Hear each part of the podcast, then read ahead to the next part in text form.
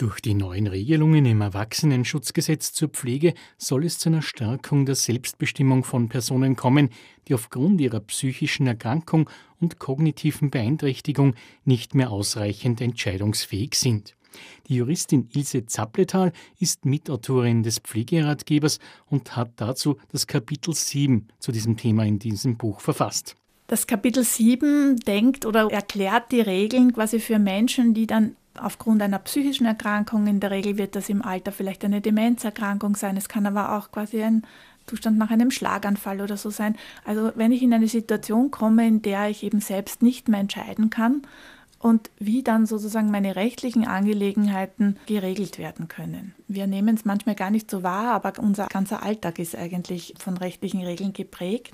Da geht es dann darum, wie wird das mit dem Geld geregelt, wer kann auf mein Konto greifen, wer stellt den Antrag zum Beispiel auf Pflegegeld oder auf eine Pflegeheimunterbringung wer kann mich eben bei einer Klage vertreten, wenn ich eben mit dem Pflegegeldbescheid vielleicht nicht zufrieden bin.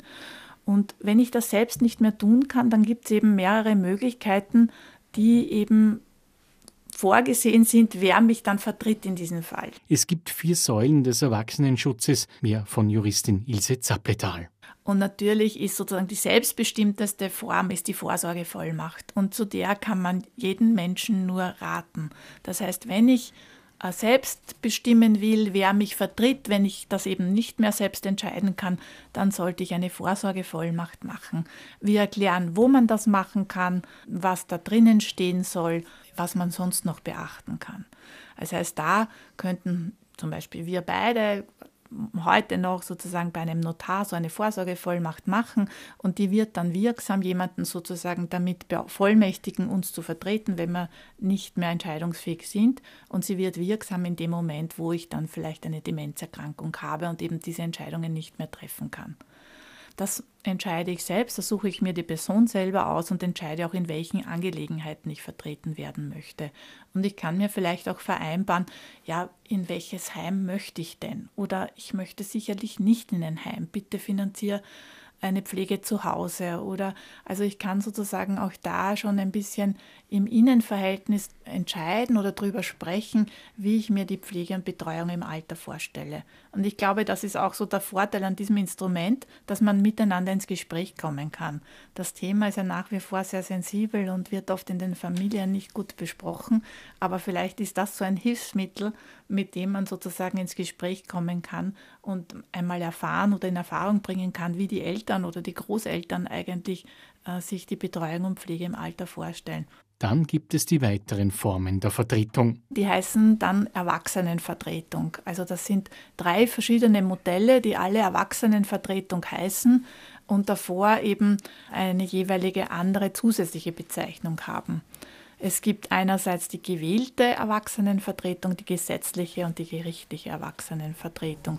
Und die gerichtliche Erwachsenenvertretung ist das, was wir früher unter Sachwalterschaft quasi gekannt haben. Das heißt, diese gerichtliche Erwachsenenvertretung, die wird vom Gericht eingerichtet. Die gewählte Erwachsenenvertretung, die suche ich noch selber aus. Also da suche ich mir auch den Vertreter aus der Vorteil ist, ich brauche nicht mehr voll entscheidungsfähig sein, sondern ich muss nur mehr so in Grundzügen wissen, welche Person mich vertreten kann. Das heißt, habe ich vielleicht das versäumt, eine Vorsorgevollmacht zu machen, ist das noch nicht so schlimm.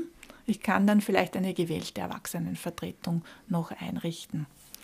Und habe ich das auch versäumt, diesen Zeitpunkt, oder habe ich das vielleicht auch nie gekonnt, dann gibt es eben auch noch die Vertretung im Familienverband und das nennt man die gesetzliche Erwachsenenvertretung. Und wir stellen diese Formen vor, eben auch genau, wie sie entstehen können, wohin man gehen muss, welche Formulare es gibt und welche Wirkungen solche Vertretungen dann auch haben, damit ich eben eine gute Entscheidung treffen kann, wie möchte ich es denn haben. Ich kann mich auch dazu entscheiden zu sagen, okay, nein, das soll halt dann das Gericht bestimmen. Das ist auch eine Entscheidung. Ich finde nur wichtig, dass man sich mal überlegt und dass man sagt, okay, ja, das oder das will ich. Soweit die Juristin Ilse Zappletal, Mitautorin des Pflegeratgebers, erschienen im Linde Verlag. Das Buch kostet 29,90 Euro und es gibt es auch als E-Book.